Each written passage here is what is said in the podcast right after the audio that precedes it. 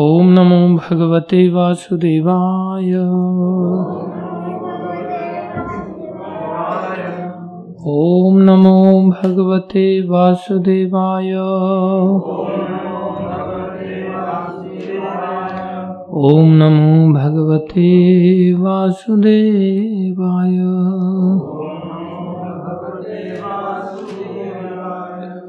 ॐ नमो भगवते वासुदेवाय।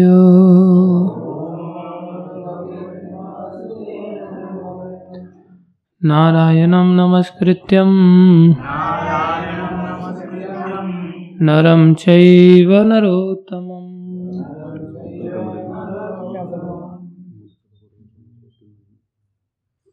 देवीं सरस्वतीं व्यासं ततो जयमुद्धीरये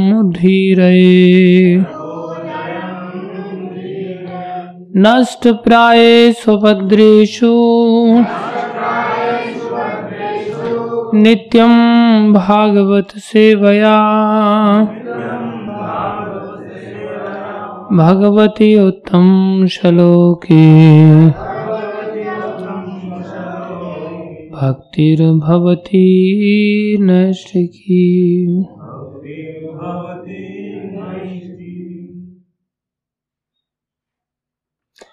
श्रीमद् भागवतम अध्याय तीन स्कंद दो श्लोक संख्या तेईस। तेईस ना?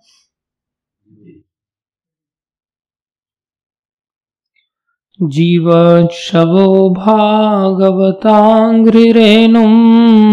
जीवशवो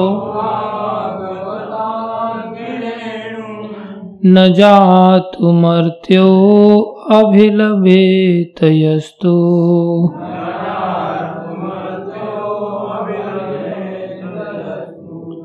यस्तु श्रीविष्णुपद्या मनुजस्तुलस्या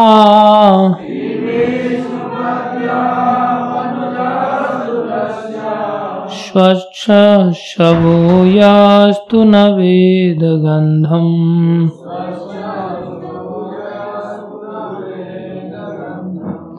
जीवन शवो भागवताङ्घ्रिरेणुं। जीवन शवो न जातु मर्त्यो अभिलभेत यस्तु।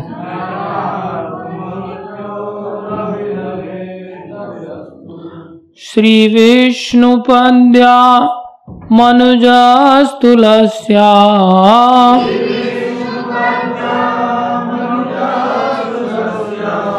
स्वच्छन् शवो यास्तु न वेदगन्धम्।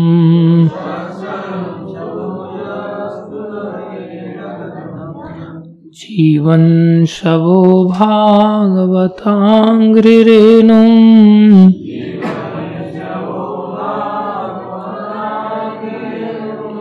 न जातु मर्त्यो अभिलभेत यस्तु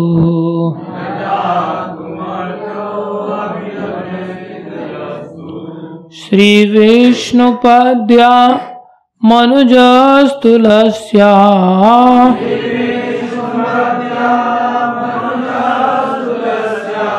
श्वसन् शवो यास्तु न वेदगन्धम्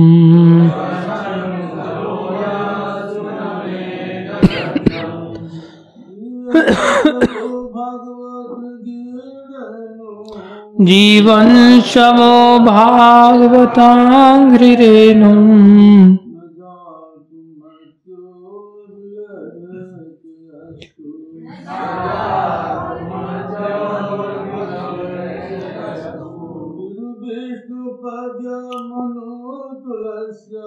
श्रीविष्णुपद्या मनुजस्तुलस्या। शवो यास्तु न वेदगन्धम्।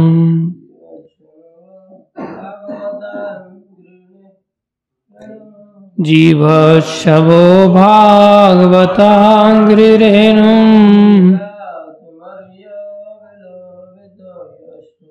न जातुमर्त्यो अभिलभेत यस्तु श्रीविष्णुपाद्या मनुजस्तुलस्या।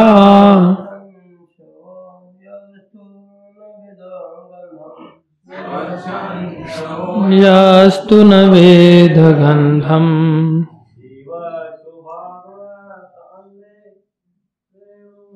जीवांशवो भागवताङ्घ्रिरेणुम्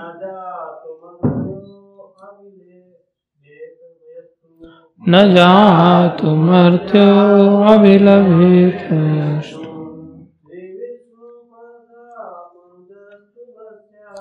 श्रीवैष्णवपाद्या मनुजस्तुलस्या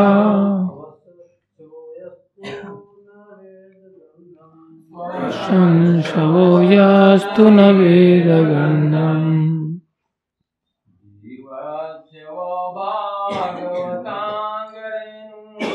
जीवाशवो भागवताङ्घ्रिरेणुम्।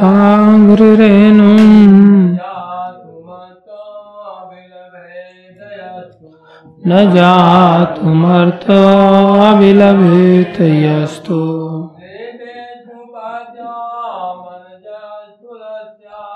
श्रीविष्णुपाद्या मनुजास्तुलस्या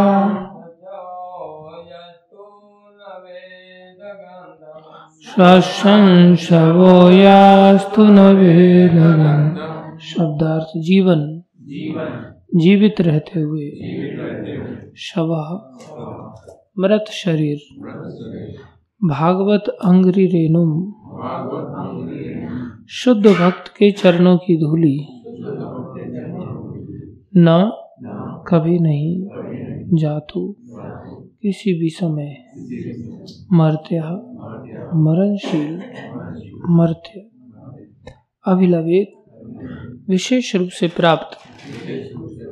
यह जो व्यक्ति तो लेकिन श्री ऐश्वर्य से विष्णु पद्या श्री विष्णु के चरण कमलों का मनुजह मनु की संतान मनुष्य, तुलस्या, तुलसी दल, श्वसन, सांस लेते हुए शव, फिर भी शव। यह जो तू, लेकिन न वेद अनुभव नहीं किया। गंधम सुगंध को। जिस व्यक्ति ने कभी भी श्री भगवान के शुद्ध भक्त की चरण धूली अपने मस्तक पर धारण नहीं की, वह निश्चित रूप से शव है तथा जिस व्यक्ति ने श्री भगवान के चरण कमलों पर चढ़े तुलसी दलों की सुगंध का अनुभव नहीं किया, वह श्वास लेते हुए भी मृत देह के तुल्य है। तात्पर्य अर्चनी वंदनी प्रातः स्मरणीय जयतु श्ल प्रभुपा जी द्वारा प्रभुपाद की जय। शिला विश्वनाथ चक्रवर्ती ठाकुर के अनुमतानुसार श्वास लेता शव प्रेत होता है। जब मनुष्य मर जाता है तो वह मृत कहलाता है। किंतु जब वह पुनः हमारी वर्तमान दृष्टि से अदृश्य सूक्ष्म रूप में प्रकट होता है और कार्य करता है तो ऐसा मृत शरीर प्रेत कहलाता है। प्रेत सदैव ही अत्यंत बुरे तत्व होते हैं, जो दूसरों के लिए भयानक स्थिति उत्पन्न करते हैं।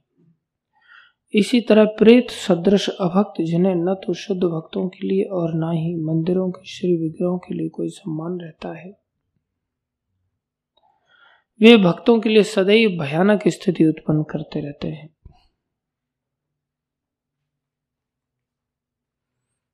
ध्यान देने वाले शब्द हैं। इसी तरह प्रेत, सदृश, अभक्त,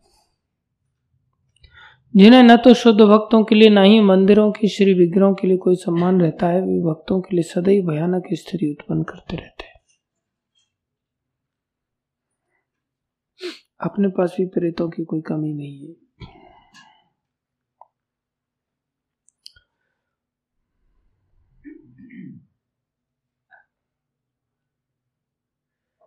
श्री भगवान ऐसे अशुद्ध प्रेतों की कोई भेंट स्वीकार नहीं करते।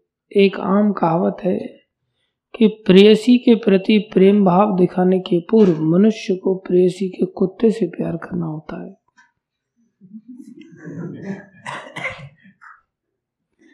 शुद्ध भक्ति की अवस्था श्री भगवान के शुद्ध भक्त की निष्ठा पूर्वक सेवा द्वारा ही प्राप्त की जा सकती है।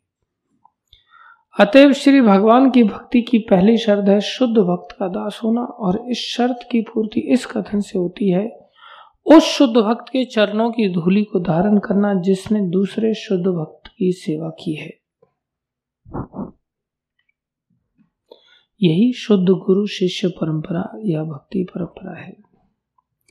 जब महाराज रघुगन ने परम संत जड़ भरत से पूछा कि उन्होंने परमहंस की मुक्त अवस्था कैसे प्राप्त की तो उन्होंने निम्न अनुसार उत्तर दिया। रहुगन तपसा नयाति न चे जया निर्वपनाद ग्रहाद्वा न छंदसा नैव जलाग्निसूर्यैर्। विना महत्वादरजोभिषेक हे राजा रघुगन महान भक्तों की चरण कमलों की धूली से संपूर्ण शरीर को पवित्र किए बिना भक्ति की पूर्ण अवस्था या जीवन की परमहंस अवस्था की प्राप्ति नहीं हो सकती। यह तपस्या, वैदिक पूजन विधि, संन्यास ग्रहण, गृहस्थ के कर्तव्य का पालन, वैदिक स्त्रोतों के उच्चारण या गर्म धूप में या अथवा ठंडे जल के भीतर या प्रज्वलित अग्नि के समक्ष तपस्या करने से कभी प्राप्त नहीं की जा सकती। दूसरे शब्दों में भगवान श्री कृष्ण अपने शुद्ध मुक्त भक्तों से की संपत्ति रूप हैं। फलतः भगवान श्री कृष्ण केवल एक भक्त ही दूसरे भक्त को सौंप सकता है। श्री कृष्ण कभी भी प्रत्यक्ष विधि से प्राप्त नहीं होते। अतः भगवान श्री चैतन्य ने स्वयं को गोपी भर्तु पद कमलयोरदास दास अनुदास। अर्थात वृंदावन में गो बालाओं का अनुगमन करने वाले श्री भगवान के दासों का अत्यंत आज्ञाकारी दास कहा। शुद्ध भक्त कभी भी श्री भगवान तक सीधे नहीं पहुँचता अभी तो वह श्री भगवान के दासों के दास को प्रसन्न करने का प्रयत्न करता है। इस तरह श्री भगवान प्रसन्न होते हैं। तब, तभी भक्त श्री भगवान के चरण कमलों पर चढ़े तुलसी दल का आस्वादन कर सकता है। ब्रह्म संहिता में कहा गया कि वैदिक साहित्य का महान पंडित बनने से शिव भगवान नहीं मिलते, अपितु वे अपने शुद्ध भक्त के माध्यम से सरलता से प्राप्त हो जाते हैं। वृंदावन के सारे लोग भगवान श्री कृष्ण की आह्लादनी शक्ति श्रीमती राधा रानी से कृपा की प्रार्थना करते हैं। श्रीमती राधा रानी परम पूर्ण की सुकुमार हृदय वाली अर्धांगिनी है, जो संसार की स्त्री रूपा प्रकृति की सिद्धावस्था के अनुरूप है। अतएव निष्ठावान भक्तों को राधा रानी की कृपा सरलता से प्राप्त हो जाती है। और एक बार जब श्री कृष्ण भगवान श्री कृष्ण से ऐसे भक्त का अनुमोदन करती है तो श्री भगवान उसे तुरंत ही अपना संगी बना लेते हैं। अतएव निष्कर्ष यही निकलता है कि मनुष्य को सीधे भगवान की, श्री भगवान की कृपा की खोज करने के बजाय भक्त की कृपा प्राप्त करनी चाहिए। ऐसा करने से श्री भगवान की सेवा का स्वाभाविक आकर्षण पुनः जागृत हो उठेगा।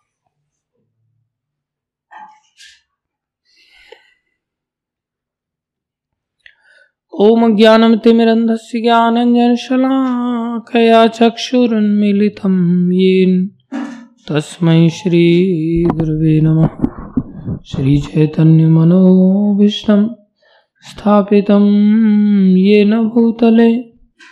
स्वयं रूप कदा मह्यम ददाति स्वपदान्तिकम्।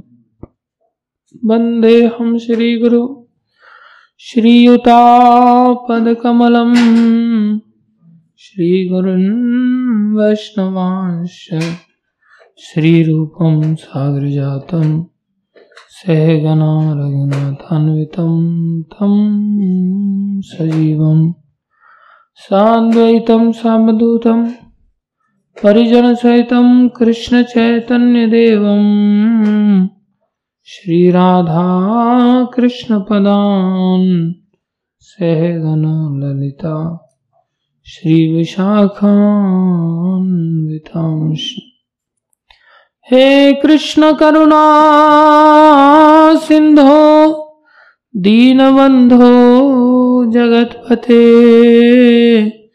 गोपेश गोपीकान्त श्रीराधाकान्त नमस्तुते। ताप्त कांचन गौरंगी राधे वृंदावनेश्वरी वृषभानुसुते देवी। प्रणमामि हरि प्रिय। वाञ्छाकल्पतरुभ्यश्च कृपा सिन्धुभ्यैव च। पतितानां पावनेभ्यो वैष्णवेभ्यो नमो नमः। जय श्री कृष्ण चैतन्य प्रभु नित्यानंदा श्री अद्वैत गदाधर शिवाशादि गौर भक्त वृंदा हरे कृष्णा हरे कृष्णा कृष्णा कृष्णा, हरे हरे हरे राम हरे राम। राम राम, हरे। हरे कृष्णा हरे कृष्णा। कृष्णा कृष्णा, हरे हरे। हरे राम हरे राम। राम राम, हरे हरे। हरे कृष्णा हरे कृष्णा कृष्णा कृष्णा, हरे हरे हरे राम हरे राम राम राम, हरे। गुरुवे गौरचंद्राय, राधिकाय तदालय कृष्णाय कृष्ण भक्ताय तद्भक्ताय नमो नमः।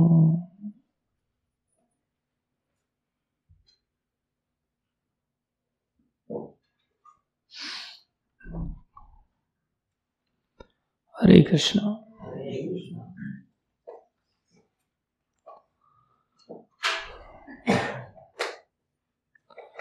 आप सभी भक्तों का हार्दिक अभिनंदन है। स्वागत है। गुरु वैष्णव की दया से जो कुछ कहें, कृपा करके ध्यान से सुनिए। देखो, क्रमशः शिल सुखदेव गोस्वामी बहुत गंभीर बात हम सभी को समझाने की चेष्टा कर रहे हैं। इस दुर्लभ मनुष्य जीवन में अगर हम समझ पाए,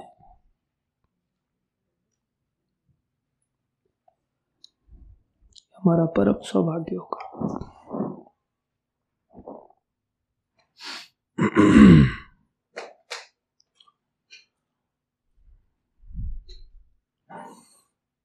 मनुष्य शरीर धारण करने के साथ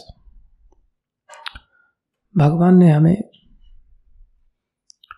ये इंद्रियाँ भी दी हैं, जो कि हम बता रहे थे कि इंद्रियाँ बाहर की ओर, इनका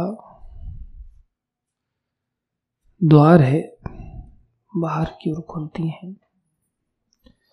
और मन इन इंद्रियों के माध्यम से संसार की ओर बहिर्मुख हो जाता है।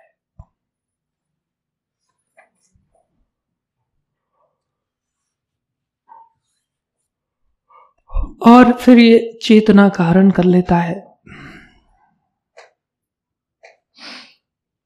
जीव का ज्ञान ढक जाता है, चोरी हो जाती है उसके हृदय से। मन दस इंद्रियों के साथ मिलकर के ग्यारह हो जाते हैं। ग्यारह की ताकत अलग होती है। बुद्धि लड़ नहीं पाती। ग्यारह लोगों के सामने अकेली पड़ जाती है। लेकिन यही इंद्रियाँ, यही मन, यही ग्यारह की शक्ति जब बुद्धि के साथ मिल जाती है तो यही बुद्धि की ताकत भी बन जाती है। ये ऐसे ही होता है जैसे एक नालायक संतान, एक अवज्ञाकारी संतान माता पिता के लिए बोझ बन जाती है माता पिता के लिए कष्ट का कारण बन जाती है।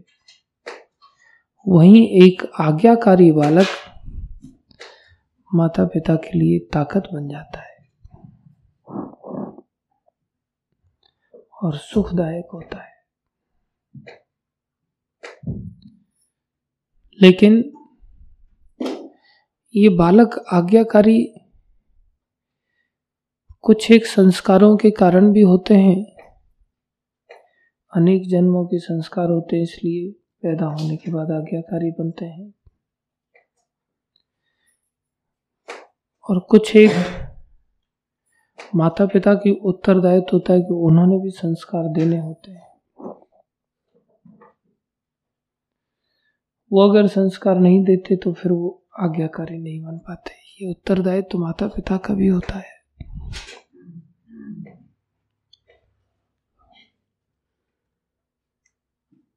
इसका अर्थ,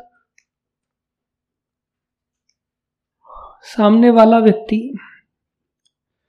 अर्थात वो बालक संस्कारी होना चाहिए, आज्ञाकारी होना चाहिए तो सब चाहते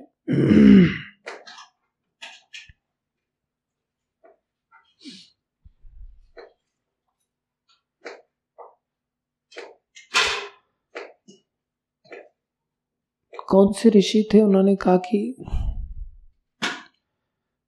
सुंदर, संस्कारी, आज्ञाकारी, एक पुत्र की प्राप्ति होगी। या दस हज़ार पुत्र चाहते हो तुम? कितने चाहते हो?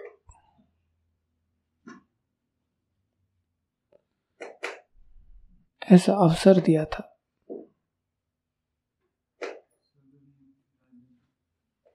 हाँ। तो उनके दो रानियाँ थी। उन्होंने एक को कहा कि दोनों को ही ऑफ़र दिया। सुशील, सुंदर, आज्ञाकारी, अनेकों गुणों से युक्त। या तो एक संतान होगी या साठ हज़ार पुत्र होंगे। तो एक संतान हुई, उस बालक का नाम अंतर्धान पड़ा। आगे चल करके। और महाराज सगर के जो पुत्र दूसरी रानी से हुए, वो साठ हज़ार की संख्या में थे। तो उसने कहा कि अकेले से अच्छा है, साठ हज़ार पुत्र तो उन्होंने साठ हज़ार का मांगा। उन्होंने कहा अच्छा चाहिए, लेकिन एक ही चाहिए। उन्होंने एक ही पुत्र की आकांक्षा किया और आगे वंश उसी एक पुत्र से आगे बढ़ा। वही परिवार के कल्याण का कारण बना। अर्थात, संस्कारी चाहते भी हैं कि हमें प्राप्त हो। उसके लिए हमारी ओर से भी कुछ लगता है। सामने वाला व्यक्ति ने वरदान देना चाहा कि आप क्या चाहते हो? तो जो लेने वाला व्यक्ति है, उसके अंदर भी आकांक्षा होनी चाहिए ना। आकांक्षा होगी तो वो भी वैसा प्रयास करेगा। इसलिए माता पिता चाहते हैं कि सब हमारे आज्ञाकारी हो जाएँ, लेकिन उसके लिए खुद भी तो ऐसा बनना पड़ेगा ना। खुद भी ऐसी आकांक्षा अपने जीवन में लानी पड़ेगी। जिससे कि उसके आज्ञाकारी होने में हम भी अपना कुछ योगदान दे सकें। ऐसे ही तो कोई व्यक्ति आज्ञाकारी नहीं बन सकता। उसके लिए हमें भी आज्ञाकारी बनना पड़ेगा, समर्पित होना पड़ेगा। हमें भी संस्कार देने के लिए मेहनत करनी चाहिए। ऐसे नहीं हो जाता को तो जैसे पूर्व जन्म के संस्कारों से बालक पैदा होता है। साथ में वर्तमान के संस्कारों की भी आवश्यकता होती है। वो हमें देने होते हैं। ऐसे ही हम कैसी बुद्धि के साथ आए हैं संसार में?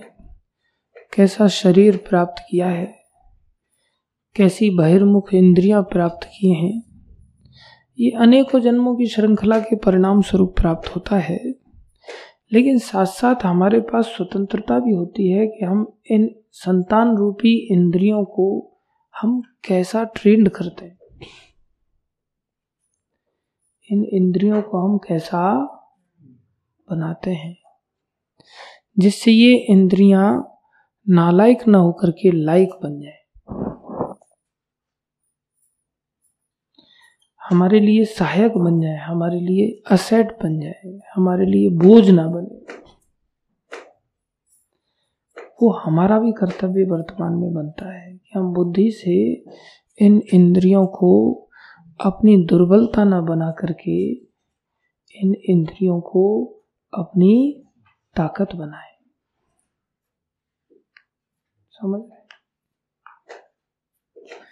ये इंद्रियाँ जितनी भयानक हैं काल रूपनी है, जड़ इंद्रिया, ताहे काल भक्त विनोद ठाकुर कह रहे हैं, यही इंद्रियाँ अमृत दायनी भी है। यही इंद्रियाँ अमृत भी दे सकती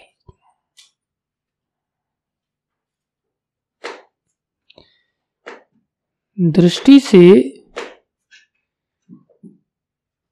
जैसे हमारी शक्ति का ह्रास हो जाता है, जब हम भोग की दृष्टि से दृष्टिपात करते हैं तो दृष्टि मात्र से ही शक्ति का ह्रास हो जाता है। इतनी सूक्ष्म वृत्ति है। और यही दृष्टिपात करने से शक्ति का संचार भी हो जाता है। कल्याणकारी दृष्टि से दृष्टिपात किया जाए तो। जो वैष्णव जन करते हैं। वैष्णव जन की जो दृष्टि होती है, वो मंगल दृष्टि होती है, शुभ दृष्टि होती है। वो किसी की ओर देख लेते हैं तो देखने से ही उसके ऊपर भगवत कृपा छाने लगती है। और एक भोगी व्यक्ति भोग की दृष्टि से जब देखता है तो उसकी भी शक्ति का ह्रास हो जाता है। यदि उसमें भोग वांछा उदय हो गई। सामने वाला व्यक्ति भी अगर उसको उसी दृष्टि से देख रहा है तो उसकी भी शक्ति का ह्रास हो जाता है। और सामने वाला उस दृष्टि से अगर नहीं देख रहा है तो उसके अंदर भय जागृत हो जाता है कि मुझे भोग की दृष्टि से देख रहा है। दृष्टि तो प्राय पहचान ली जाती है। दृष्टि को बचाव नहीं किया जा सकता, सहजता से। स्त्री पुरुष की दृष्टि को पहचान लेती है, पुरुष स्त्री की दृष्टि को पहचान लेता है। संसार के बाकी लोग देखने वाले अगर स्त्री पुरुष एक रूप, एक दूसरे को देख रहे हैं तो बाकी लोग भी एक दूसरे की दृष्टि को पहचान लेते हैं। कि ये लोग कौन सी दृष्टि से एक दूसरे को देखने का दुस्साहस कर यदि भोग दृष्टि से एक देख रहा है तो उसका चिंतन के कारण शक्ति का ह्रास होगा। दूसरा व्यक्ति अगर भोग दृष्टि से नहीं देख रहा है तो दूसरा व्यक्ति भय के कारण नाश होगा। भय अवस्था उसके जीवन में आई दोनों अगर एक दूसरे को भोग की दृष्टि से देख रहे हैं तो दोनों का ही शक्ति का ह्रास होगा। तीसरा व्यक्ति जब उनको देखता है तो उसके अंदर भी विकार उत्पन्न होता है, जैसे अजामिल के अंदर हो गया था, एक वेश्या को वेश्या गामिनी, गामी व्यक्ति के साथ देखने के कारण। उसके अंदर भी वही विकार तो ये चारों तरफ़ आग जैसे फैलती है ना? आग जैसे फैलती है, बाँस जब जंगल में फटते हैं आग के कारण तो दूर दूर गोली की तरह जाते हैं, उछल करके। फिर अन्य वृक्षों में भी आग लगा देते इस प्रकार से जीव ना केवल अपना नाश करता है, अपने आसपास में सबके ही नाश का कारण बनता है और उसको लग रहा है कि मेरे को कोई पहचान नहीं पा रहा है। ये सर्वभक्षी काम चारों तरफ़ फैलता है, सर्वभक्षी क्रोध चारों तरफ़ फैलता है, सर्वभक्षी लोभ चारों तरफ़ फैलता है। स्वाभाविक है। हम जब कॉलेज में जाते थे तो वहाँ संसारी बालकों की संगति करके मन में इच्छा होती थी, यार, हम भी अच्छी नौकरी ज्वाइन करते हैं, कहीं अच्छा पैसा कमाएँगे। पैसे की लालसा आ जाती थी। सिर्फ़ संगति करने के कारण। तो ये सब चीज़ें दुर्बलता संसार में फैलाती हैं। यही हमारी इंद्रियाँ, दूसरे की इंद्रियाँ, दूसरों की संगति, हमारी खुद की दुर्बलता, समाज की दुर्बलता, परिवार की दुर्बलता, संसार की दुर्बलता, ये सब चीज़ों का दुर्बलता का कारण बनती है। यही बल का कारण भी बन जाती है। जब गुरुजन दृष्टिपात करते हैं, जैसे कथा बोलने वाला, कथा सुनने वाला, और प्रश्न उत्तर के बीच में कोई व्यक्ति बैठ करके अगर प्रश्न उत्तर ही सुन रहा है, उसका भी सबका ही फ़ायदा होता है। ये भक्तों का लाभ है। एक दृष्टि का अर्थात प्रत्येक इंद्रिय का, चाहे वो कर्ण इंद्रिय है चक्षु इंद्रिय है, घ्राण इंद्रिय है, रस इंद्रिय है, कोई भी इंद्रिय है, त्वक इंद्रिय है, ये सब इंद्रियाँ काल भी हैं और सारी इंद्रियाँ सारी इंद्रियाँ अमृत भी देंगी। देखो, थोड़ी सी भक्ति थी हाँ माता गांधारी में। तो एक प्रकार से अमरत्व के रास्ते पर लेकर के चली। पुत्र को दृष्टि से ही दुर्योधन को अमर बना दिया एक प्रकार से। लेकिन आसक्ति के कारण पूरी तरह से अमर नहीं हो पाए। और इधर पांडव लोगों को कोई ऐसा वरदान नहीं प्राप्त था, लेकिन फिर भी भगवान के संरक्षण के कारण वो लोग वास्तविक अमर बन गए। तो इन इंद्रियों से बहुत अधिक भयभीत होने की ज़रूरत नहीं है कि अब तो कोई रास्ता ही नज़र नहीं आता है कि ये इंद्रियाँ चारों तरफ़ से बहिर्मुख हैं, मन तो इन्हीं में लंबे समय से लिप्त है तो ये इंद्रियाँ मन को ले जाएँगी और संसार में ही डाल देंगी। ये सत्य है, लेकिन इसके विपरीत भी जो तथ्य हैं, वो भी सत्य हैं। विपरीत क्या तथ्य हैं? भगवत सेवा से इन इंद्रियों को ऐसा शुद्ध किया जा सकता है कि यही इंद्रियाँ हमारा रात दिन साथ भी देंगी। आप लोगों ने, भक्त लोग, हम लोगों ने कई बार ड्रामा किया था पूर्व में, शायद आप लोगों ने देखा। मी, माई माइंड एंड कली याद है नागार्जुन प्रभु? मी माई माइंड एंड कली उसमें मी व्यक्ति होता है, मन उसका दूसरा व्यक्ति का रोल अदा करता है, दूसरा व्यक्ति रोल अदा करता है मन का, और कलयुग का तीसरा व्यक्ति रोल अदा करता है। तो बार बार बार बार मन उसे कलयुग की ओर ले जाता है। चौथा व्यक्ति भक्त आता है। तो मन उसको बार बार माला रखने के लिए कहता है, गीता रखने के लिए कहता है। मन बार बार उसको संसार में पिक्चर देखने के लिए के लिए कहता है, सोने के लिए कहता है, घूमने फिरने के लिए कहता है, खाने के लिए कहता है। और बहुत ऐसा स्टाइल देखा देखा करके जोरदार है बोले मूवी क्या शानदार है, चल चलिए, माला में कुछ नहीं रखा है, गीता में कुछ नहीं रखा है, मंगल आरती में कुछ नहीं रखा है, जप में कुछ नहीं रखा एक बार देख लेगा ना, दारू की बोतल की एडवर्टाइज करता है, इसको पी बस, मज़े ही मज़े हैं, ऐसा। तो मन बार बार प्रलोभन देता है और ये गीता के बल से थोड़ा सा संघर्ष करते हुए बार बार मन को समझाता है। फिर एक आध बार मन को तमाचा भी लगा देता है। जब मन को तमाचा पड़ता है तो मन थोड़ा सा सावधान हो जाए, यार, मारता भी है ये तो। समझाने के साथ साथ मारता भी है तो तो। थोड़ा उसके अंदर डर बैठ जाता, बोले, ठीक है ठीक है, अब जो कहोगे वही करूँगा। मार भी बड़ी आवश्यक है, चाणक्य जी ने कहा है। शत्रु को हैंडल करने के चार ट्रिक्स होते हैं। सबसे पहले तो उसको बातों से बहुत अच्छी तरह से समझाओ और बातों के माध्यम से उसके सामने ऐसी कंडीशन रख दो कि वो चेकमेट हो जाए। उसके पास कोई चाली ना हो बोलने के लिए। ऐसे श्री कृष्ण वाकपटु हैं। उनके भक्त भी ऐसे ही वाकपटु होते हैं।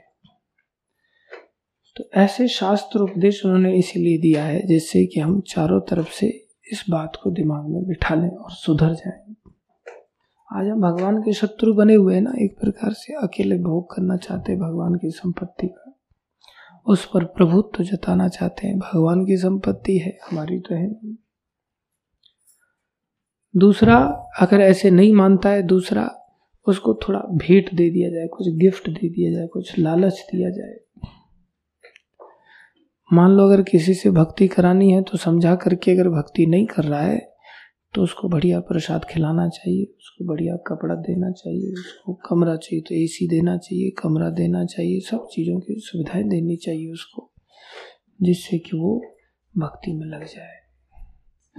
लेकिन ऐसा सुनते ही जो लोग बातों से समझ सकते हैं, उनको ऐसा सुनते ही बातों से ना समझी का बर्ताव नहीं करना चाहिए अब हमें बातों से समझ ही नहीं आ रहा है प्रभु जी। अब तो आपको हमें एसी देना पड़ेगा, कमरा देना पड़ेगा, गाड़ी देनी पड़ेगी, घोड़ा फ़र्स्ट क्लास व्यक्ति वही होता है जो सुन करके सुधर जाता है। नहीं तो फिर उसको लालच देना पड़ता है। एक व्यक्ति आया, वो कहता है लिस्ट देता था वो हर महीने निकाल करके। ब्रह्मचारी था, लिस्ट देता था। मेरे को हाँ बादाम का तेल चाहिए। मेडिमिक्स का साबुन चाहिए। प्योर कॉटन का धोती एंड कुर्ता चाहिए। कोजी कंबल चाहिए, तकिया चाहिए, बिस्तर चाहिए। बढ़िया स्टैंडर्ड चप्पल चाहिए सॉक्स चाहिए। हर महीने और मेरे को एवरी मंथ साढ़े चार सौ रुपये का रिचार्ज चाहिए। रिचार्ज पहले चाहिए। तो वो लिस्ट आती थी। अब मधु सखा प्रभु मेरे पास आते थे, बोले, प्रभु जी, साधारण साबुन तो इसको चलता ही नहीं। क्या करूँ मैं? तेल भी इसको बाकी चलते नहीं, इसको पेस्ट भी इसको एकदम वाइट विजिबल वाली जो आती है, क्या नाम है, पता नहीं कॉलगेट वाइट कॉलगेट में भी साधारण कॉलगेट में। हाँ? सेंसोडाइन तो रोगियों के लिए होते हैं हाँ? हाँ। तुरंत वाइट हो जाते वो वाले बोले वो वाली उसको पेस्ट लगती है। और तेल बादाम का लगता है उसको। उसको बोलो सरसों का तेल, बोले बदबू आती है उसमें से तो। और मैं बोला, फिर बोले, कभी मंगल आरती आता है, कभी नहीं आता, कथा में तो आता ही नहीं, रात दिन मोबाइल में चिपका रहता है। मतलब फिर भी कोई नहीं यार दो चार महीने दे के देखो, शायद सुधर जाए। तो उसके लिए जो भी लिस्ट आती थी, अब तो कलपता था मधु सखा प्रभु बोले, ऐसा इसको कैसे दे सकते हैं? दे दो यार, झंझट खत्म।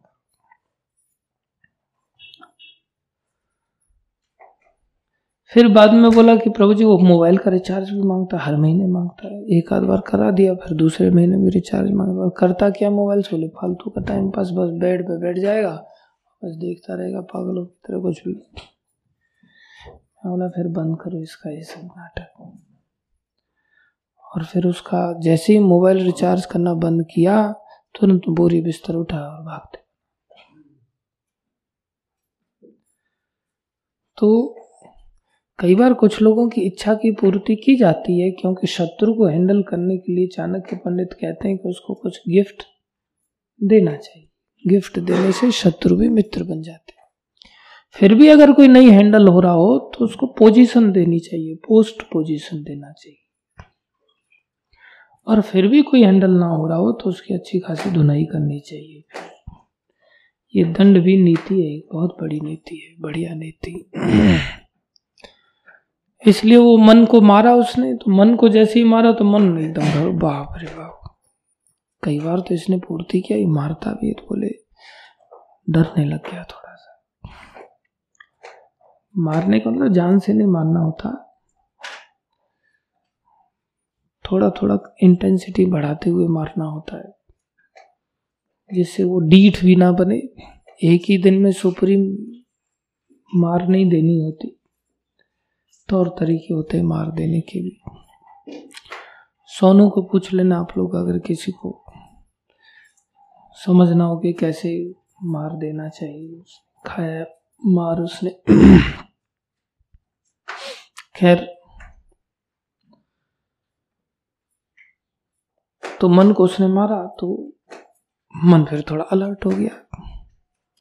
पहले वही मन उसको नींद देता था जब करते समय, पढ़ते समय, सुला देता था। अब वही मन ऐसा ट्रेंड हो गया कि व्यक्ति को जब नींद आने लगी तो मन उसको उठा रहा है अभी, भैया, सो मत, माला कर, सो मत, माला कर। और फिर उसका ही मन बाद में चल करके इच्छा होने लगी, चलो, ये उसकी व्यक्तिगत इच्छा बहुत दिन रह ली है मंदिर में, चलो बाहर, मंदिर में चल। यही कल्याण है। देख कितने भगवान के सुंदर दर्शन है। तो मन पहले कह रहा था तो देख कितनी बढ़िया मूवी है। वही मन कह रहा अभी, भगवान के कितने सुंदर तो हमें प्राय ऐसा लगता है कई बार भक्ति को जब पढ़ते हैं, सुनते हैं, समझते हैं तो ऐसा लगता है इतनी कॉम्प्लिकेटेड है और कॉम्प्लिकेटेड तो है ही समझने को लेकर के ही। ऊपर से करने को लेकर के तो ऐसा लगता है असंभव है, ऐसा तो हो ही नहीं सकता जीवन में कभी।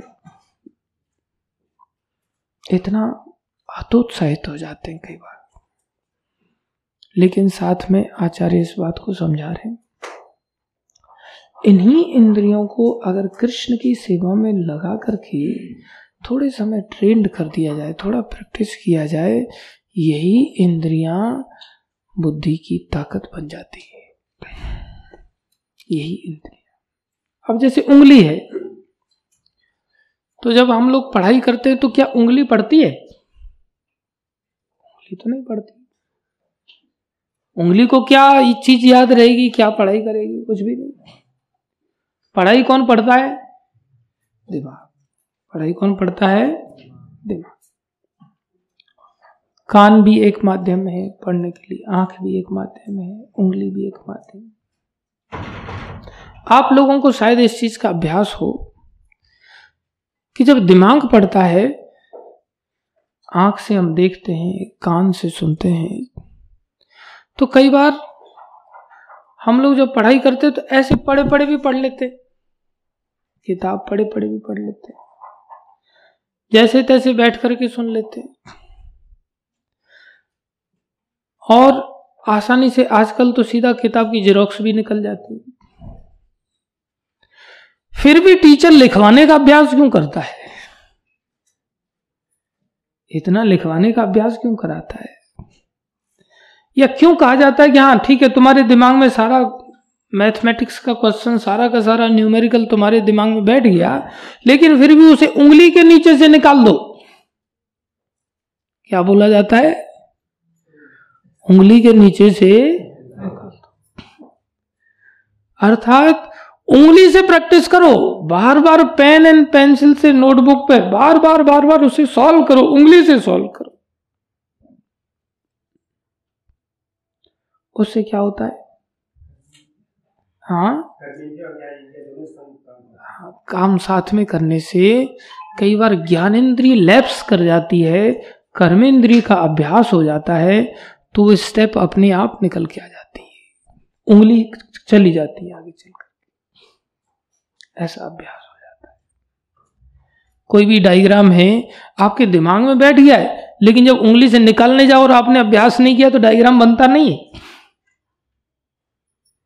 और वही डायग्राम को अगर आपने उंगली से बना लिया है पेन से बना लिया है, अभ्यास कर लिया है, एक बार को आप आँख भी बंद कर दोगे ना तो भी उंगलियाँ बना देंगी उसको। अभ्यास ऐसी चीज़ होती है, इंद्रियों का अभ्यास, जबकि उसमें के अंदर दिमाग नहीं है। लेकिन अभ्यास जो थोड़ा सा दिमाग से कनेक्टेड है, दोनों ही चीज़ कनेक्टेड है।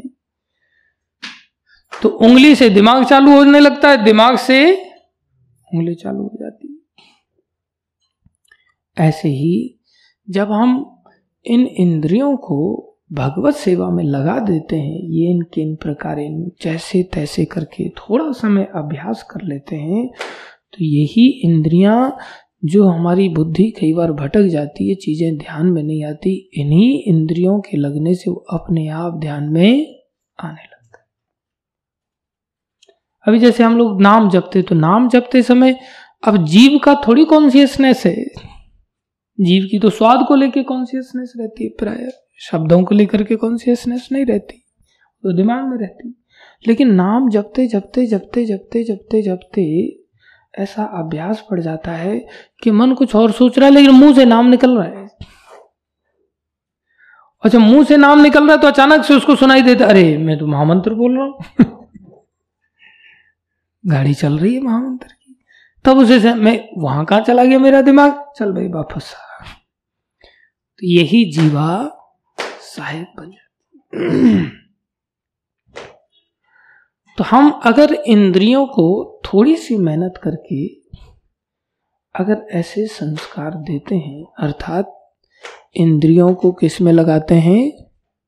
कृष्ण सेवा में लगाते हैं तो यही इंद्रियाँ हमें काल से बचा लेती हैं। यही इंद्रियाँ हमें काल से बचा लेती और भला ये शरीर भगवान ने दिया है? ये इंद्रियाँ भगवान ने दी हैं। तो भगवान ऐसे क्रूर कैसे हो सकते हैं कि हमें काल के अंदर धकेल दें? ऐसी चीज़ तो भगवान नहीं देंगे ना। भगवान तो हमें जीवन दान के लिए कोई उपाय वस्तु देंगे ना, जिससे हमें जीवनी शक्ति प्राप्त हो।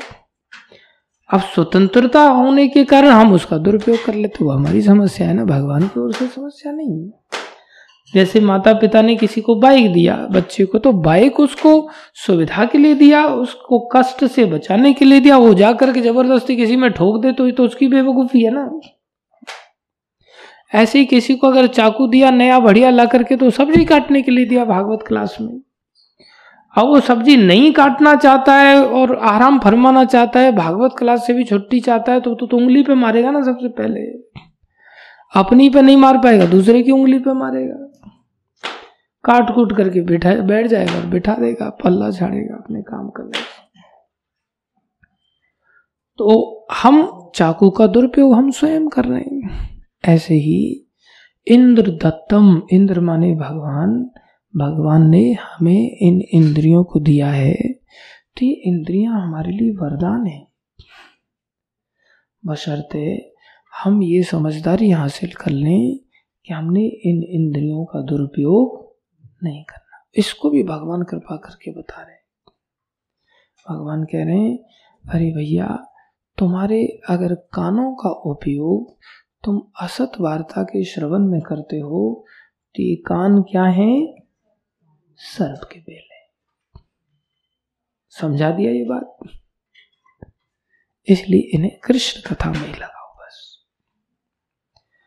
अगर तुम्हारी जीव का उपयोग तुम कृष्ण चर्चा के अतिरिक्त कुछ और चर्चा के लिए करते हो तो ये जीवा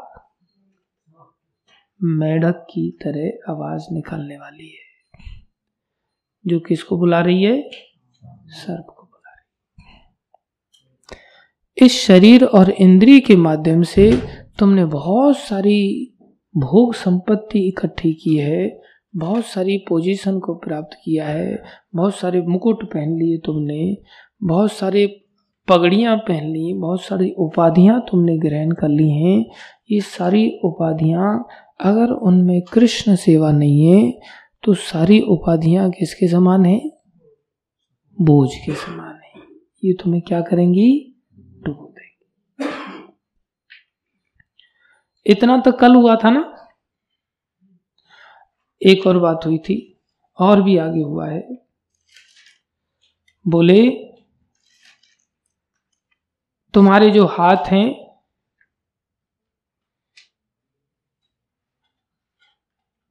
ये जो अनेकों अलंकारों से ग्रसित हैं, अनेकों अलंकार हैं, ये मुर्दे के हाथ हैं।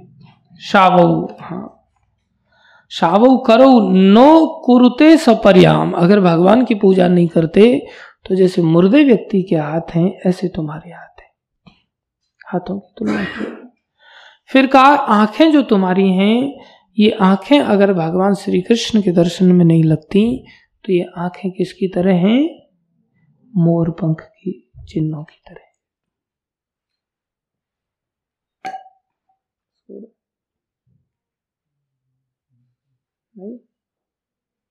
क्या बोला मैंने? हाँ की तरह अच्छी बात और क्या बताया? बोले, तुम्हारे जो पैर हैं, यदि ये भगवान के तीर्थ स्थलों में नहीं जाते, भगवान के मंदिरों के दर्शन नहीं करते तो ये तुम्हारे पैर वृक्ष की तरह हैं। तो यहाँ से दिखाई देता है, या तो मृत्यु आ रही है अभी मरा नहीं है पूरी तरह से, लेकिन जड़ता की ओर जा रहा है जीवन। मोर पंख बना दिया, पेड़ बना दिया, मुर्दे के हाथ बना दिए मतलब अभी पूरा नहीं मरा है। मुर्दे के हाथ बना दिए, कानों को बिल बना दिया मतलब सांप घुसने वाले हैं अभी। सांप घुस रहा भी मरा नहीं है। आँखों को मोरपंख बनाया और जितनी भी उपाधियाँ सब डुबोने वाली हैं, अभी मरा नहीं है, डुबोया जा रहा है उसको। जीव को मेढक की आवाज़ बना दिया, अर्थात वो मौत को बुला रहा है, अभी मौत आ रही है। ध्यान देने वाली बात है। लेकिन आज के श्लोक में भगवान कैसी विशेष बात बता रहे हैं। ये तो भगवान की महिमा बताया कि इंद्रियों को भगवान की सेवा में लगाना चाहिए। नहीं तो तुम मरने की ओर जा रहे हो। और आज दो बातों को प्रभुपा जी बहुत अच्छी तरह से समझा रहे हैं। बोले, जीवत शवो। जीवन शवो बोले, सारा जीवन ही शव बन गया, मर गए अब तो तुम। अब तो मरी गए सीधे। अभी तक मरने की ओर जा रहे थे, अब क्या हुआ? मर गए। क्यों मर गए? बोले अब यहाँ भगवत अंग्री रेणु कहा जा सकता था। बोले, कब मारे, मर गए और पूरी तरह से मुर्दे कब बन गए? जब आपने, जब भगवान की महिमा चल रही थी तो बोले, भगवान के चरणों की धूल अगर कोई अंगीकार नहीं करता जीवन में, उनकी सेवा को स्वीकार नहीं करता तो मरता ही, मुर्दा ही बन गया एक प्रकार से। लेकिन यह भगवत शब्द नहीं आया। यहाँ भागवत शब्द आया। कैसी विचित्र बात है। कृष्ण की महिमा अनंत बताई। सारी की सारी ग्रंथि कृष्ण के लिए है। कृष्ण की लीलाओं को सुनने के लिए बेचैन है। महाराज परीक्षित, जल्दी से कृष्ण लीला सुनाइए। बोले, मैं कृष्ण लीला के लिए भूमिका बना रहा हूँ। मेरा भी लक्ष्य कृष्ण लीला ही सुनाना है, लेकिन कृष्ण की महिमा तुम्हें स्टेप बाय स्टेप समझ में आएगी। उसमें भी जब कृष्ण लीला की इतनी महिमाएँ, कृष्ण के इतने श्लोक अभी वर्णन आए कि भगवान की कथा नहीं सुनते, भगवान के मंदिर नहीं जाते, भगवान ने जहाँ लीलाएँ की उन तीर्थ स्थलों पर नहीं जाते, भगवान के दर्शन नहीं करते, भगवान के विग्रह सामने नमन नहीं करते, भगवान के इन हाथों से सेवा नहीं करते, सब कुछ भगवान के बारे में बताया। और नहीं करोगे तो बोले, यही इंद्रियाँ तुम्हें मौत की ओर ले जा रही हैं। अभी मरे नहीं, अभी जिंदे हो, मौका है, लेकिन तुम मरे हुए सिद्ध हो जाओगे। कब? जीवत शवो भागवत अंग्र रेणु यदि तुमने भागवत के चरणों का, रेणु का आश्रय नहीं लिया, भागवत माने भगवान को तो भागवत कहना चाहिए, लेकिन यहाँ भागवत माने भगवान के शुद्ध भक्तों का वर्णन है। भगवान के शुद्ध भक्तों की चरणों की धूली का अगर आपने आश्रय नहीं लिया तो आप तो मर ही गए मर ही गए। इसको अगर उल्टे एंगल से पलट के अगर देखा जाए तो बोले, जो ज़िंदा है, उसका एक ही काम है, भागवत सेवा। जो ज़िंदा है, जो कहता है कि मैं ज़िंदा हूँ, उसका एक ही काम है, भगवान के शुद्ध भक्तों की सेवा, और शुद्ध भक्तों की सेवा नहीं हुई तो वो कैसा हो गया? मुर्दा। सीधा मार डाल इसमें अर्थात, भगवान की इन सब कार्यों से सेवा से भी बढ़, उसमें भी बताया अनुब्रज तो उसमें भी वर्णन तो आया था कि आप दर्शन वगैरह करने के लिए जा रहे हो तो वहाँ भी तुम्हें अनुब्राजन करना पड़ेगा। आप सीधे जाकर के दर्शन नहीं कर सकते प्रभुपा जी ने तात्पर्य में बताया। और आज इस श्लोक में सुखदेव गोस्वामी स्पष्ट पहले भी श्लोक में अनुब्रज ये सिखा रहा है कि हमें भगवत सेवा भी भक्तों के अंतर्गत करनी होगी, लेकिन उसके लिए पहले भक्तों की सेवा पूर्ण रूप से करनी होगी। अर्थात भक्तों की ही सेवा करना जीवन है। भक्तों की सेवा के अतिरिक्त अगर कुछ करते हैं, वो सब वो सब मुर्दे के कार्य मुर्दा कैसे काम करेगा? बोले, प्रेत बन के मुर्दा कैसे काम करेगा? प्रेत बन के इसलिए किसी को पूछो, भाई हाँ ये क्या काम कर रहे हो? बोले, मैं ये धंधा कर रहा हूँ। किस लिए? बोले, बच्चों के लिए। अच्छा प्रेत महाराज को प्रणाम। वो प्रेत है वो।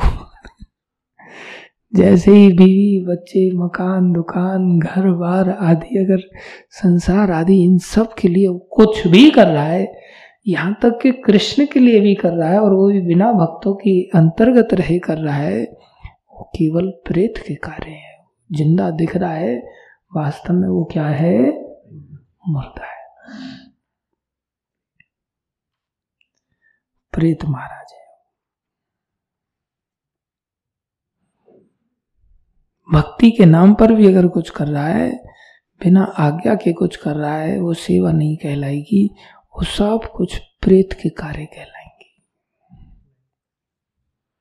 संसार में अभी थर्टी फ़र्स्ट आ रहा है, बहुत सारे प्रेत डांस करेंगे।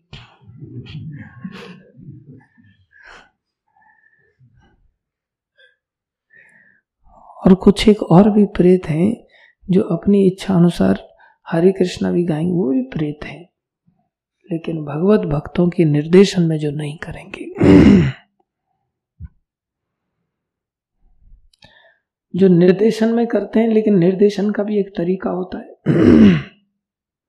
जो निर्देशन में करना चाहते हैं, लेकिन सूचना दे के करना चाहते हैं। पूछ के नहीं। मैं थर्टी फ़र्स्ट मनाऊँगा कीर्तन के माध्यम से, इसलिए मैं ऐसा जा रहा हूँ। कार्यक्रम में मेरा छप्पन भोग का कोई व्यक्ति स्पॉन्सर मिला है, और मैं वहाँ जाऊँगा और वहाँ कीर्तन करके आऊँगा।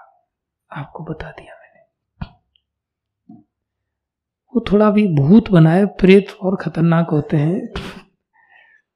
तो भूत है वो, जो सूचना देता है, पूछता नहीं। पूछने वाला व्यक्ति कहता, प्रभु जी, ऐसा ऐसा है, क्या करना चाहिए? आप बताएँ। ऐसा कर सकते हैं, आप अनुमति दें तो। ठीक है, ऐसा कर सकते हैं।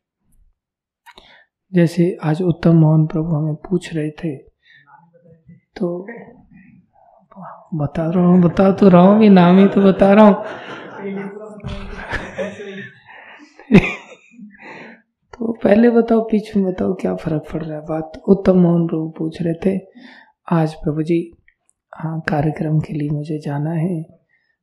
कल परसों थर्टी फ़र्स्ट का मनाने के लिए। तो मेरे लिए क्या उचित रहेगा, माला? उचित रहेगा? आप जाओ, मना करके आओ। तो ये आज्ञा के अंतर्गत ये कार्य कर रहे हैं। अगर कहते मैं जाऊँगा, मना क्या आऊँगा आप परमिशन दो, नहीं दो, मैं बस सिर्फ़ आपको सूचना दे रहा हूँ तो ये फिर भूत कहलाते लेकिन ये भक्त है, अच्छे भक्त है। नहीं समझ आया? बाकी सब कुछ समझ आ गया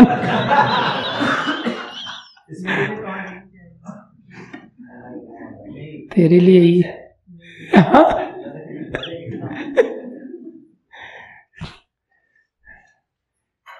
अब तेरी जो घटना हाँ?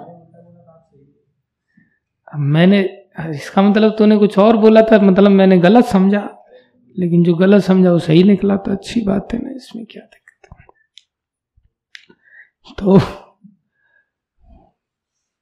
एनीवे anyway, कोई भी सेवा जब भक्तों की की जाती है तो वही जीवन है। जब हम बिना भक्तों की सेवा के कुछ भी करते हैं, बिना आज्ञा के कुछ भी करते हैं तो फिर वो जीवन मुर्दा है।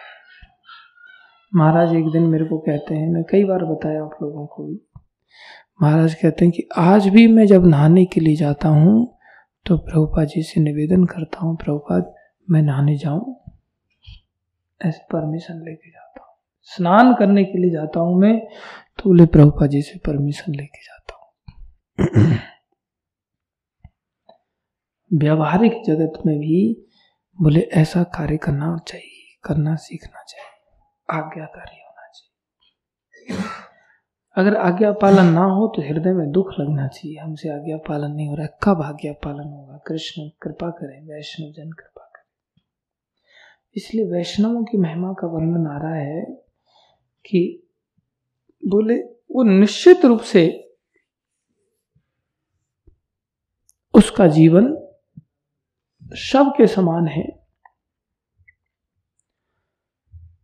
न जा तू मरते हो अभी लभेत यस्तु। हो बोले, वो व्यक्ति जो प्राप्त नहीं कर पाता, क्या भागवत अंग्र रेणु भगवान के चरणों की धूल, भगवान के भक्तों के चरणों की धूल प्राप्त नहीं कर पाता। उसका जीवन व्यर्थ है। और क्या कह रहे श्री विष्णु पद्या मनुजस तुलस्या, स्वच्छ शवो यस्तु न वेद गंधम अर्थात भगवान के चरणों कमलों पर चढ़े हुए तुलसी दलों की सुगंध का अगर अनुभव नहीं कर पाता तो वो श्वास लेते हुए भी, श्वसन श्वास लेते हुए भी शवो, ऐसा भी शव है जो श्वास लेते हुए ज़िंदा बोले, वो प्रेत कहलाता है। प्रभुपा जी वर्णन कर। सांस चल रही है उसकी, लेकिन तुलसी का आश्रय नहीं लिया। तुलसी क्या है? भगवान के चरणों में चढ़ी हुई तुलसी क्या है? तुलसी भगवान की भक्त है, परम भक्त। अगर संसार में कोई वैष्णव को लेकर के संदेह हो तो स्वाभाविक है, हो सकता है कि वैष्णव है भी या नहीं कई बार वैष्णवों की क्रियाओं को समझना बहुत कठिन हो जाता है। बाहर से उनके कार्य कैसे हैं, आंतरिक रूप से उनकी क्या वृत्ति हम नहीं समझ पाते आसानी से। पांडव लोग हैं, पांडव लोगों की बाहर से क्रियाएँ देखोगे तो एक पत्नी को पाँच लोगों ने धारण कर रखा है। अब बाहर से कोई व्यक्ति कैसे कहेगा कि वैष्णव है? हम लोग अभी हमारे लिए कठिनाई नहीं हो रही है, क्योंकि जग प्रसिद्ध उनके करेक्टर हो गए। इसलिए हम तो अभी उनको बांधवों को भक्त मान पा रहे हैं, लेकिन जब वर्तमान में जब वो उपस्थित थे, उस समय उपस्थिति में छोटी भाई की पत्नी पुत्री जैसी होती, उसको पत्नी बनाना। बड़े भाई की पत्नी माँ की जैसी होती, उसको पत्नी बनाना। ये तो टोटल धर्म के विरुद्ध है। और एक नहीं पाँच पाँच लोगों ने एक पत्नी के साथ संबंध स्थापित कर रखे। और ऊपर से नारद जी, भगवान आदि सबका आशीर्वाद प्राप्त है। तो वो तो कितना बड़ा अधर्म नज़र आता है। माता कुंती ने भी अपने पति से संतानें प्राप्त नहीं की अलग अलग देवताओं से संतानें प्राप्त की तो वो भी अधर्म नज़र आता है। इसलिए भक्तों को समझ पाना बहुत कठिन हो जाता है। पितामह भीष्म को देखा जाए तो वो तो भगवान से बिल्कुल खिलाफ में ही चल करके युद्ध लड़ रहे हैं सीधा।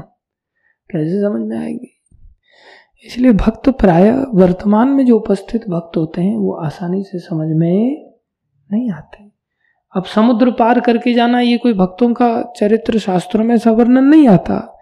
ये तो धर्म के विरुद्ध चीज़ें हैं, लेकिन प्रभुपा जी समुद्र पार करके गए और धर्म धुरंधर कहलाए। आश्रमों में स्त्रियों को रखने का विधान नहीं था प्रभुपा जी ने आश्रम में माताओं को भी रखा। जवान लड़के लड़कियों को एक साथ रखते हुए उनको ऐसा कल्टीवेशन किया। तो भक्तों के आचरण को समझ पाना बहुत कठिन है। विशेष रूप से वर्तमान में जो भक्त होते हैं। बाद में उनको जो सिद्धि प्राप्त हो जाती है, फिर उनका यश आगे चल करके बढ़ता है, तब जाकर के लोगों को पता चलता है। अन्यथा बड़े बड़े जिन्होंने बड़े बड़े महाकाव्य लिख दिए, रामायण आदि लिख दिया, तुलसीदास जी ने, उनके गाँव के लोग तो उनको तुलसिया कहते थे। कोई उनका ऐसा सम्मान नहीं करता था वर्तमान के समय में।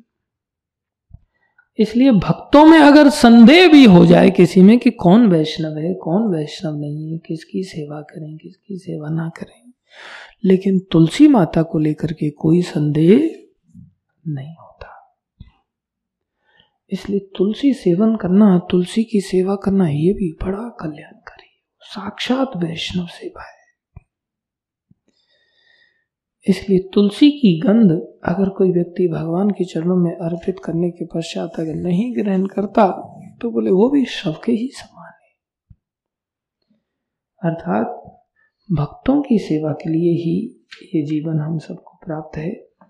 इसके अतिरिक्त भगवान की प्राप्ति का और कोई दूसरा रास्ता नहीं। स्वयं चैतन्य महाप्रभु जो अवतारों के सार हैं, उन्होंने सार शिक्षा क्या दिया?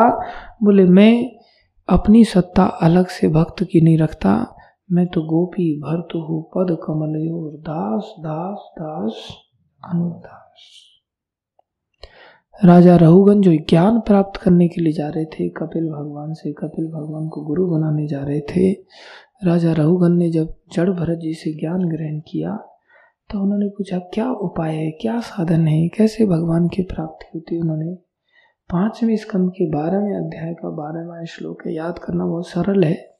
हमेशा के लिए संख्या को याद रखना। पाँच, बारह बारह। इस श्लोक को भी रखना चाहिए। रहु गणई तपसा न याति, नहीं प्राप्त होंगे तपस्या से। न च इज्जया कोई पूजा अर्चना से भी नहीं।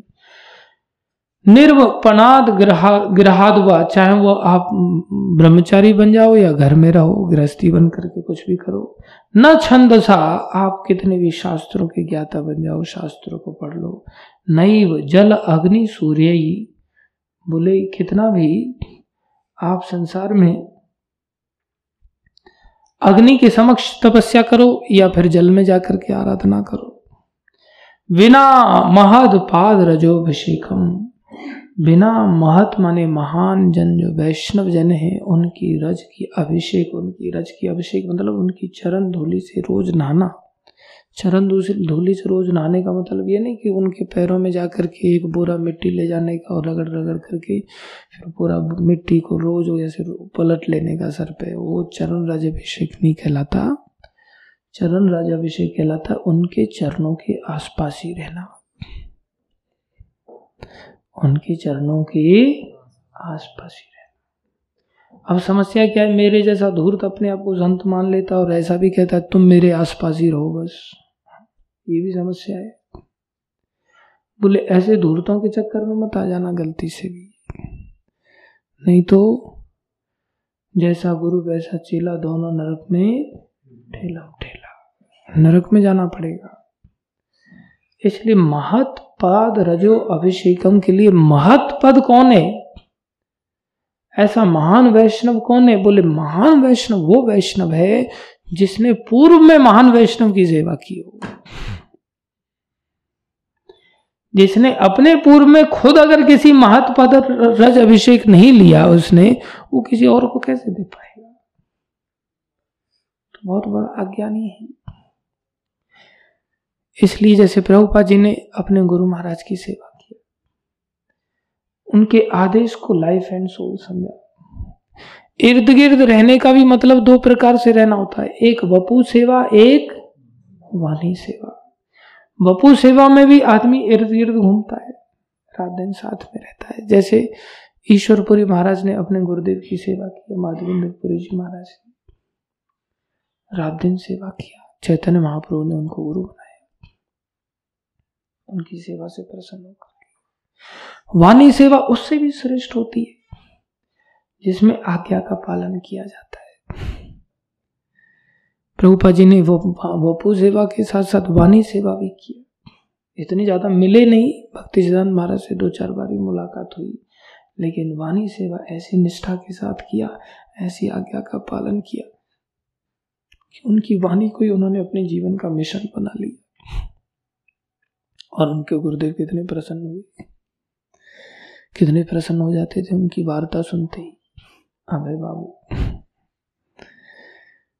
ऐसे ही हमें ऐसे भक्तों का सानिध्य पाना चाहिए, जो या तो पूर्व में अपने गुरुजनों की बपू सेवा में लगे हुए हैं, या जिन्होंने वाणी सेवा किया है, या वाणी सेवा कर रहे हैं। ये क्रमशः होना चाहिए। ये कैसा होना चाहिए?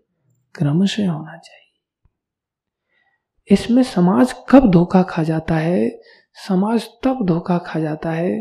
अभी देखो, सेवा हमें जब करनी है ऊपर वाले व्यक्ति की तो ऊपर वाला व्यक्ति सामने होना चाहिए ना देखने के लिए? सामने होना चाहिए ना देखने के लिए? परंपरा का अर्थ इसीलिए तो है।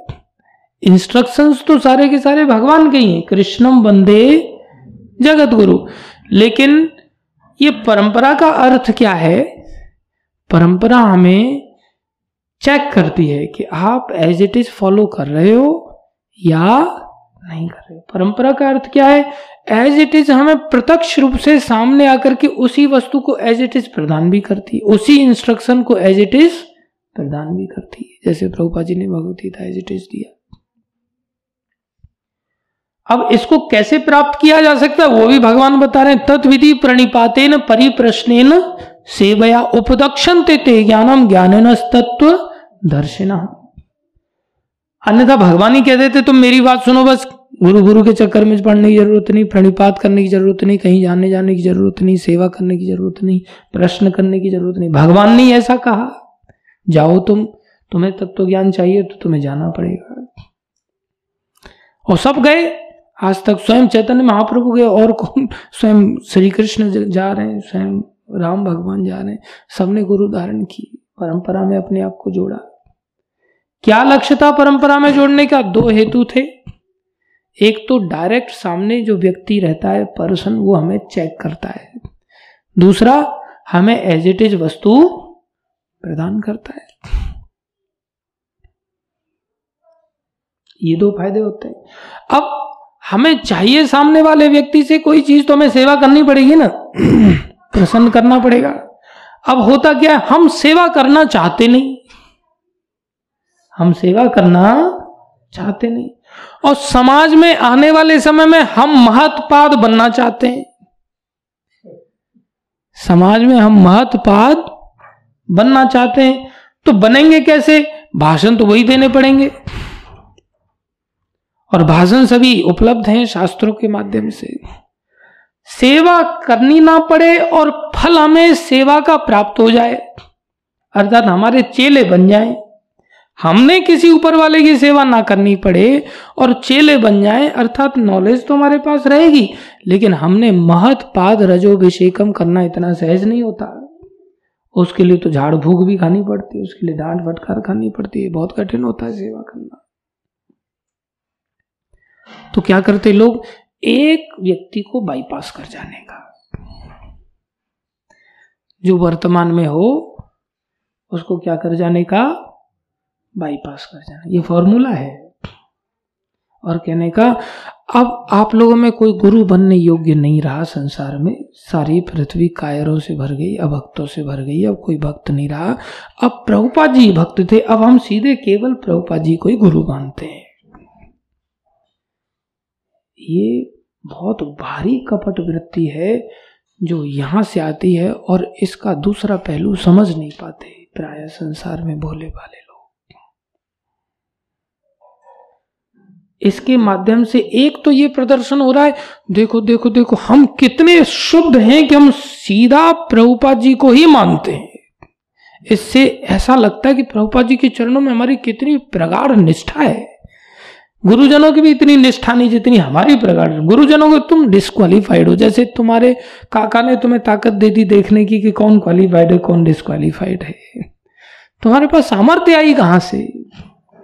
हो ही नहीं सकता विदाउट कनेक्शन के। अवतारी पुरुष तो हो नहीं। अगर हो तो तुम्हारा शास्त्रों में वर्णन होना चाहिए। फिर तुमने बाईपास कैसे कर दिया? बाईपास नहीं कर सकते। लेकिन बाईपास करने के कारण उन्होंने भोली भाली जनता को क्या दर्शाया? मैं तो प्रभुपा जी का ही सुनता हूँ। मैं किसी को और को गुरु नहीं। जब तुम प्रभुपा जी को ही सुन रहे हो तो सीधे कृष्ण को ही सुनो ना, फिर बाकी सारी परंपरा भी हटा दो। बोले, सारी परंपरा क्यों नहीं उठा, हटाते? सारी परंपरा हटा देंगे तो उनके फॉलोअर कहाँ से आएँगे फिर? उनके फॉलोअर उनको हटा देंगे ना। बोले, नहीं नहीं, परंपरा तो होती है, शास्त्र कह रहा है, परंपरा तो है। आगे अब ये परंपरा मैं चलाऊँगा। बीच में प्रभुपा जी के लिए कोई क्वालिफाइड नहीं था और ना ही कोई क्वालिफाइड बन पाया। लेकिन अब मैं ही ऐसा एक अवतारी पुरुष आया जो प्रभुपा जी ने मुझे क्वालिफिकेशन के साथ भेजा है, और मैंने प्रभुपा जी को ही क्वालिफाइड माना, और प्रभुपा जी ने मेरे को माना, अब परंपरा अब हमारी यहाँ से चालू होगी इसलिए आप मुझे अब शिक्षा गुरु मान लो। और इस प्रकार से शिक्षा गुरु की नई परंपरा तो दीक्षा गुरु भी मान लो, कोई बात नहीं। वैसे, अब मैं खुद दीक्षा गुरु अपने ऊपर नहीं मानता किसी को तो मैं किसी को कैसे कह दूँ कि भाई तुम मेरे को दीक्षा गुरु मान लो? मैं तो यही कहूँ, दीक्षा तो प्रभुपा जी क्वालिफाइड निकले, बस प्रभुपा जी को मानो। और ऐसा दमदार भाषण देने लग जाती जनता कि भोले भाले जनता बेचारे हिटलर की तरह हाँ एकदम से उत्साहित हो जाते हैं ऐसे लोगों के चक्कर में ओह, देखो प्रभुपा जी की बात ये लोगों ने, किसी ने, इसी ने प्रभुपा जी की बातों को सुना है। और फिर वो नाले भरने जैसे काम में लग जाए जब हिटलर उत्साह देता था ना, और टैंक नाले पार नहीं कर पाते थे तो उसके सैनिक लोग नाले में गिर जाते थे और टैंक उनके ऊपर से गुजर जाते थे। ऐसा उत्साह देता था वो। वही उत्साह आजकल के ये तथाकथित बहुत सारे ऐसे लोग होते हैं जो बीच में महत पाद रजोभिषेकम खुद नहीं करते, लेकिन दूसरों को समझाते कि नहीं, तुम महत पाद रजोभिषेकम किया करो। जैसे मैं आप सभी लोगों को करने का प्रयास करता हूँ। ये वृत्ति खुद भी नरक में ले जाती है व्यक्ति को और दूसरे जो उसके संपर्क में होते हैं, वो भी होलसेल में सब नरक में जाते हैं। इसलिए बेस्ट वे है कि हम भगवान के जो ऐसे वैष्णवों को ढूंढें, ऐसे वैष्णवों का सानिध्य प्राप्त किया करें, जिन्होंने अपने पूर्ववर्ती आचार्यों को जीवन प्राण समझा है, उनकी सेवा को जीवन प्राण समझा है। उनकी वपु सेवा, उनकी वाणी सेवा में जीवन अर्पण किया है। उनकी सेवा अगर थोड़ी भी हो जाएगी तो कृष्ण अवश्य मिल जाएँगे। इसलिए इस श्लोक को बहुत विशेष रूप से हम सभी को, दोनों श्लोकों को याद करना चाहिए कि जीवन शव के समान है और फिर भी चलता फिरता अगर नज़र आ रहा है शव की फीलिंग नहीं आ रही तो प्रेत के समान किसके समान है, प्रेत के समान है। प्रेत और खतरनाक होते हैं। बहुत कष्ट देते हैं प्रेत। कुछ प्रेत आत्माएँ मेरे भी संपर्क में हैं, जो निरंतर सताती रहती हैं। लेकिन वो मेरी भक्ति की वृद्धि के लिए बड़े अनुकूल हैं। वो मेरी सहनशीलता को बढ़ाते हैं धीरे धीरे जिससे कि मैं सहनशील बन जाऊँ। या मेरे ही कोई पाप कर्म है जिसके कारण मुझे दंड मिलता है, कष्ट मिलता है, जिससे कि कर्म भोग लेंगे तो शायद कर्म कर जाएँगे।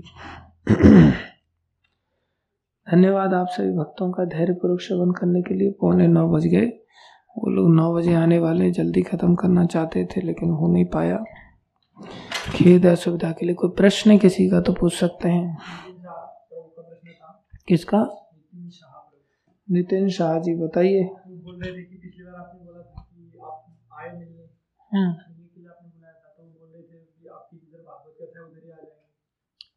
ठीक है उधर ही आ जाइए स्वागत है आपका। और फिर वहाँ से फिर साथ में आ जाना इधर। मिलने के साथ साथ थोड़ा खेलेंगे भी ना खाएँगे खेलेंगे कूदेंगे इधर धाम में आकर के। ठीक है नितिन शाह जी। हरे कृष्णा। अभी हम गुरुकुल के बच्चों के लिए फुटबॉल लेके आ गए। तो आपको भी साथ में लेकर के बच्चों के साथ खिलाएँगे और हम भी आपके साथ थोड़ा सा खेलेंगे हरे कृष्ण और कोई प्रश्न किसी जी